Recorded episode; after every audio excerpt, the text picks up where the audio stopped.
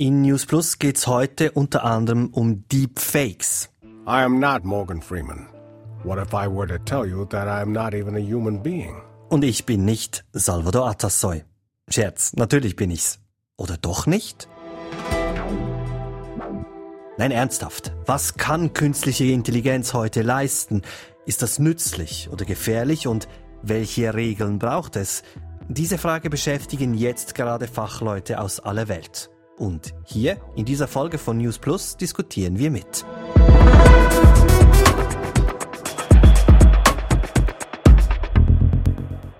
Wenn wir über KI sprechen, dann geht es ja sehr schnell mal um Deepfakes, denn die Fälle lassen aufhorchen. Von Deepfakes spricht man ja dann, wenn realistische oder zumindest realistisch wirkende Medieninhalte mit KI verfälscht und verändert werden, so dass man nicht mehr unterscheiden kann, ist das jetzt wahr oder falsch. Das ist heute sehr einfach geworden und gleichzeitig ist die Qualität dieser Deepfakes massiv gestiegen.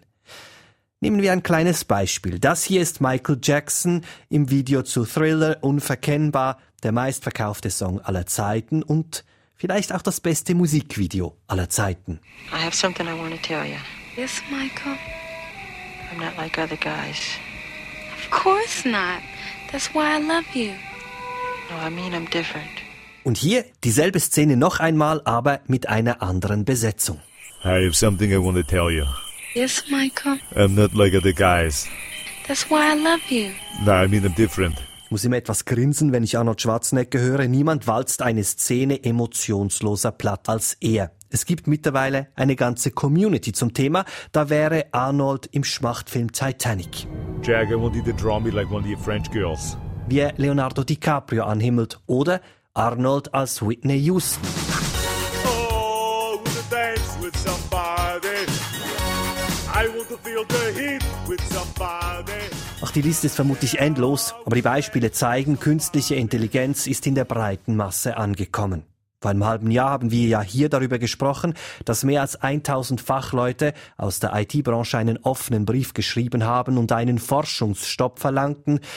Und dieser Brief geht jetzt quasi in eine neue Runde. Denn der konservative britische Premier Rishi Sunak hat einen internationalen Gipfel ins Leben gerufen. AI will bring new knowledge, new opportunities for economic growth.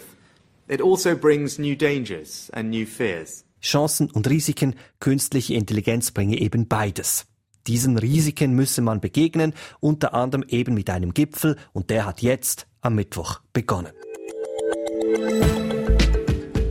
Mit dabei sind Spitzen aus Politik und Tech-Branche, Ursula von der Leyen beispielsweise, Präsidentin der Europäischen Kommission, Kamala Harris, US-Vizepräsidentin oder Elon Musk, der Tech-Milliardär. Das Ganze wird auch schön symbolträchtig inszeniert. Dieser AI Safety Summit findet in Bletchley Park statt. Auf dem Campus hat der Mathematiker Alan Turing im Zweiten Weltkrieg den Enigma-Verschlüsselungscode der Nationalsozialisten entziffert. Wo sonst bitte sollte man denn über Gefahren und Nutzen von Codes diskutieren, wird sich Sunak gesagt haben. Nur, was bringt dieser Gipfel? Nicht sehr viel, sagt Cornelia Diethelm, die Expertin für digitale Ethik, arbeitet für den Think Tank Center for Digital Responsibility. Dieser Think Tank wird von verschiedenen Institutionen und Firmen projektgefördert. Ich würde sagen, es lohnt sich, dass Entscheidungsträgerinnen und Entscheidungsträger zusammenkommen und sich mit neuen Technologien und insbesondere jetzt mit den Möglichkeiten von künstlicher Intelligenz und auch mit den Risiken auseinandersetzen. Ich persönlich finde aber auch, dass in diesem Bereich schon sehr viel läuft und von daher sehe ich auch eher hier die Gefahr eines PR-Spektakels. Das letzte große KI-Lebenszeichen, das wir mitgeschnitten haben, war dieser offene Brief von Fachleuten, wo man diesen Forschungsstopp gefordert hat. Das ist ja plus minus ein halbes Jahr her. Wie sehr prägt das jetzt diese Konferenz, beziehungsweise wie sehr ist das jetzt eine Folge davon? Ich glaube auch, dass es eine direkte Folge ist. Das zeigt sich auch sehr schön an den Themen, oder? Es ist ein Gipfel, der auf die Risiken fokussiert. Aber ich glaube, der Aufhänger sind schon etwas diese dramatischen Worte. Man hat das Gefühl, künstliche Intelligenz ist so ein entfesseltes Wesen. Es könnte uns die Kontrolle aus den Händen geraten und jetzt müssen wir uns da ganz schnell darum kümmern. Und dieser Alarmismus, der war ja schon in diesem KI-Manifest drin. Viele haben dieses Manifest auch unterschrieben, weil sie eine gewisse Regulierung wichtig finden und nicht, weil sie diese Dramatik teilen. Und man merkt es ja auch an der Gästeliste. Also es hat da lustigerweise genau eigentlich Personen dabei, die ja fleißig an diesen Systemen arbeiten. Also die hätten sich ja vorher oder bei den bestehenden Initiativen einbringen können. Also da finde ich das zum Teil nicht so glaubwürdig, dass jetzt da ein Elon Musk da ist. Also für mich wirkt es auch etwas als eine Verlängerung, weil das verpufft ist mit diesem halben Jahr Pause. Versucht man das jetzt über die politische Agenda wieder vorwärts zu treiben. Und wenn man genauer hinschaut, muss man sagen, das sind vor allem gut ausgebildete, reiche Männer aus der Privatwirtschaft, die ihr Geld in der KI-Entwicklung verdienen. Also das ist ein relativ homogener Club. Ein kleiner Männerriegen also, sagt die Expertin für digitale Ethik Cornelia Dietelm. Sie hat übrigens auch die Themenliste dieses Gipfels durchgeackert. Ihr Fazit? Statt dass man sich um die Chancen und Risiken, die wir jetzt haben und wo wir genau jetzt Grundsätze erarbeiten, wo Regulierungen am Laufen sind, wie zum Beispiel in der EU, aber auch in Amerika, Kanada, da ist so viel eigentlich schon da oder am Laufen. Und da ist es natürlich schon etwas kritisch, wenn man da einfach das Framing anders gestaltet, eben viel stärker potenzielle Risiken in der Zukunft, statt dass man sich um die aktuellen Probleme kümmert.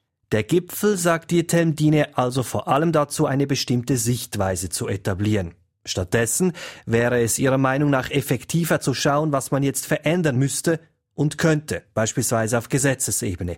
Da läuft auch einiges. Auf EU-Ebene zum Beispiel. Hier ist es der sogenannte AI Act. Der wurde im April 21 von der Kommission vorgeschlagen und da geht es genau um die Regulierung von künstlicher Intelligenz. Das heißt, man schaut sich an, wo wären die Risiken speziell groß, wenn etwas passiert. Und diese Bereiche werden dann sehr stark reguliert. Das heißt, ganz viele Sachen wie ein Empfehlungsalgorithmus wird nicht reguliert und gerungen wird natürlich vor allem um Anwendungen, die ein großes Schadenspotenzial hätten. Also was ist mit einem selbstfahrenden Auto oder wie ist es mit Echtzeitüberwachung im öffentlichen Raum? Das könnte allenfalls zu diesen wenigen Bereichen gehören, das verboten wird. Also es sind wirklich aktuelle Herausforderungen, die wir seit ein paar Jahren haben und die uns weiterhin beschäftigen, die man hier regulieren will. Dieser AI Act wird voraussichtlich bis Ende Jahr bereinigt und dann wird es sicher noch 25, bis das in Kraft tritt. Und er richtet sich einfach an alles, was sich innerhalb der EU abspielt. Von daher können natürlich auch Schweizer Firmen davon betroffen sein, wenn sie etwas in die EU exportieren. Und was bedeutet das für die Schweiz grundsätzlich? Also arbeitet man hier an Ähnlichem oder wird man dann arbeiten, wenn die EU beschlossen hat? Offiziell ist in der Schweiz nichts geplant. Es gibt aber ein Projekt von der Wissenschaft und Gesellschaft, die sich überlegen, wie könnte eine Regulierung in der Schweiz aussehen. Also man möchte in der Schweiz nicht eine Technologie regulieren, aber die Frage ist, wo gibt es vielleicht ein Schadenspotenzial, das noch nicht in bestehenden Gesetzen drinnen ist. Ich denke sicher aufgrund von der EU wird es Unternehmen geben, die vielleicht gewisse Sachen freiwillig übernehmen, dass sie sagen, das ist Best Practice und wir benötigen sowieso für den Export. Und der Druck wird wahrscheinlich schon auch da sein, dass die Wirtschaft dann auch sagt, gewisse Sachen könnten wir gleich handhaben, ist für uns fast einfacher. Sagt Cornelia Dietel. Trotzdem, ich habe irgendwie das Gefühl, wenn wir heute über KI sprechen, dann meinen wir doch vor allem Dinge wie ChatGPT, also eine künstliche Intelligenz, die beispielsweise für uns Texte schreibt. Oder ein anderes Beispiel, Text-to-Speech, diese KI hier, Lenny heißt sie, die kann schon ziemlich gut Schweizerdeutsch. Hoi miteinander. Ich möchte mit euch heute über News Plus reden. Es ist meine absolute Lieblingssendung. Manchmal höre ich den ganzen Tag News Plus. Und mein Arzt sagt, das sei nicht so gesund. Aber es gäbe viel Schlimmeres. Gut, teilweise musste ich manuell noch etwas nachjustieren, aber es geht doch schon ganz flott. Oder? Wenn wir statt über Chancen, über die Risiken sprechen, dann gab es doch diesen Fall in Spanien jüngst im September, als an einem Gymnasium plötzlich Nacktfotos von mehreren minderjährigen Schülerinnen aufgetaucht sind. Keine echten, sondern von Jugendlichen erstellte Deepfakes mit Fotos von den Social-Media-Profilen dieser betroffenen Mädchen. Natürlich sagen die KI-Anbieter, man dürfe die Programme nur mit erlaubtem Material benutzen und auch nur mit Zustimmung der verwendeten Personen, aber diese Fälle, wie eben jene in Spanien, zeigen, dass Missbrauch doch sehr einfach möglich ist. Stichwort Pornografie oder Kinderpornografie. Und dann wäre ja noch das militärische Potenzial der KI. Nicht so Terminatormäßig meine ich mehr, dass Flugkörper beispielsweise ihre beweglichen Ziele selbstständig verfolgen oder noch etwas weiter gedacht irgendwann dann auch selbstständig aussuchen. Was sagt dann die Ethikexpertin dazu? Also was steht denn bei der KI mehr im Vordergrund? Sind es jetzt die Risiken oder die Chancen? Ich glaube wirklich, dass man das nicht gegeneinander ausspielen kann. Vielleicht tendenziell sehe ich mehr Chancen. Die Risiken, wenn wir die nicht im Auge behalten, dann kann es sein, dass wir generell verlieren. Also wir haben da immer wieder dieses Diskriminierungsproblem, dass halt die Daten sehr einseitig sind, zu wenig vielseitig und deshalb funktionieren die Systeme bei sehr vielen Menschen nicht. Sie funktionieren dann vielleicht bei weißen Männern, aber schlecht bei allen anderen. Und da wollen wir ja nicht irgendwie Rückschritte machen oder auch Stereotypen, oder? Weil wir einfach dann aufgrund von Daten Mustern aus der Vergangenheit Entscheide für die Zukunft treffen. Also von dem her denken wir schon, wenn wir die Risiken nicht auch anschauen, dann werden die Vorteile dann halt relativ schnell auch etwas zu einem Ballast für die Zukunft. Also das, finde ich schon noch interessant. Also Sie sehen die Gefahr nicht unbedingt im Betrug oder in der Manipulation, also was mit KI alles möglich ist, sondern darum, dass die Daten, die man nutzt, beispielsweise bei der Jobrekrutierung in einem Unternehmen, dass diese Daten dann halt einseitig angewendet werden. Genau, also ich denke, künstliche Intelligenz ist eine Basistechnologie, wird an extrem vielen Orten eingesetzt, von denen wir direkt betroffen sind. Und deshalb sehe ich da die wirklich relevanten Risiken. Missbrauch, kriminelle Energie werden wir immer haben und sie werden die neuen Möglichkeiten immer nutzen. Das ist ganz klar. Aber wo das bei uns unseren Alltag prägt, wo mit Algorithmen auch entschieden wird, wo ein Kind ins Schulhaus geht oder ob wir einen Job erhalten, das betrifft uns alle. Und ich denke, um das müssen wir uns speziell kümmern. Ich würde jetzt aber trotzdem noch gerne auf diesen Manipulationsaspekt der KI zu sprechen kommen, weil es ist ja so viel einfacher geworden, diese Deepfakes zu erstellen. Stichwort Bildmanipulation, Stimmmanipulation, Videomanipulation. Und wenn man dann noch bedenkt, dass ja der Trend dazu hingeht, so viele persönliche Daten zu teilen, Stichwort Fotos, Videos, besteht da nicht auch für mich, für Sie eine Gefahr, wenn wir unsere Daten teilen, dass wir dann ungewollt Opfer werden? Auf jeden Fall, wir werden verletzlicher und wir müssen auch da wirklich mit äh, neuen Maschen rechnen. Ich denke, wir dürfen einfach neben dieser Kriminalität dürfen wir wirklich die Alltagsthemen nicht vergessen. Und wenn künstliche Intelligenz natürlich Empfehlungen macht, wenn sie hilft, unsere Arbeit zu erleichtern, dann sind natürlich die Auswirkungen betreffend viel, viel mehr Menschen. Und wir sind da vielleicht gar nicht kritisch. Wir gehen gar nicht davon aus, dass diese Maschine nicht richtig funktioniert. Den Missbrauch, die Täuschungsgefahr, die Kriminalität müssen wir auf jeden Fall auch im Griff haben. Und wie Sie richtig sagen, sind mit Deepfakes und Identitätsklau kommen da ganz neue Themen auf uns zu. Und da müssen wir natürlich auch in die Bildung investieren, dass wir auch plausibilisieren, ja, kann das sein, weil nur technisch können wir das nicht lösen. Und unsere Freiheiten einfach aufzugeben, nur um da etwas mehr Sicherheit zu haben, ist auch gefährlich. Deshalb ist einfach die Bildung, dass wir uns dem bewusst sind, dass wir das verstehen, dass wir plausibilisieren, das wird immer wichtiger. Die großen Chancen, aber auch Risiken bestehen derzeit also vor allem in der täglichen Anwendung der Algorithmen von künstlicher Intelligenz. Das fängt an bei der Musikauswahl auf Spotify, geht über die Suchresultate von Google, die in der Schweiz ja mehr als 90 Prozent der Menschen nutzen, wenn sie dann eine Suchmaschine brauchen, bis hin zum Chatbot, der für uns den Kundenservice-Mitarbeitenden mimt.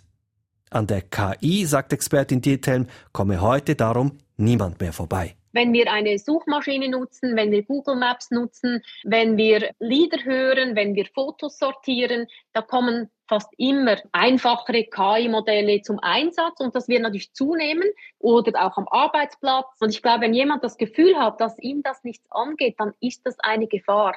Also wir müssen uns da schon auch fit halten um auch die Chancen, die Potenziale für uns selber, und die gibt es ja durchaus, um die dann eben auch zu nutzen. Ich glaube, wer da die Augen verschließt, der wird es in der Zukunft wirklich schwer haben, weil das ist auch ein Thema am Arbeitsplatz und da muss man fit bleiben. Der große KI-Gipfel in Bletchley Park in der Nähe von London wird diese Felder also weder regulieren noch für alle künftigen Probleme Antworten liefern, aber er bringt das Thema zurück auf die Agenda. Allerdings, wenn man der Ethikexpertin zugehört hat, vor allem aus Eigennutz, also um das eigene Narrativ zu schärfen, die eigene Sichtweise zu zementieren und Vor allem um Investoren zu finden, die weiterhin Geld in die Erforschung von KI stecken, indem sie eben sagen, wenn wir das nicht tun, wächst die Gefahr, dass die KI böse wird.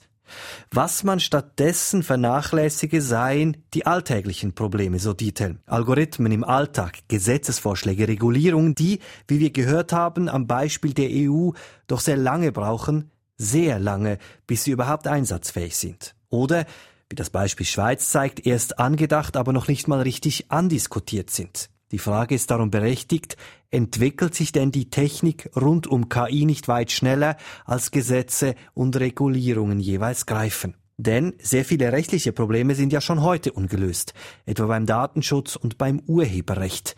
Wir haben die wichtigsten Baustellen bereits vor ein paar Monaten zusammengefasst. Den Link findet ihr bei uns in den Shownotes. Wo habt ihr denn heute bereits Berührungspunkte mit einer KI? Ich beispielsweise bei meinem Handyanbieter, wenn ich ein Problem habe. Von was habt ihr Angst, wenn ihr an KI denkt? Schreibt uns an newsplus.srf.ch oder per WhatsApp auf 076 320 1037. Mich persönlich beschäftigt heute übrigens noch das Beispiel einer KI, die komplett humorlos ist. Gerade eben erlebt mit Lenny.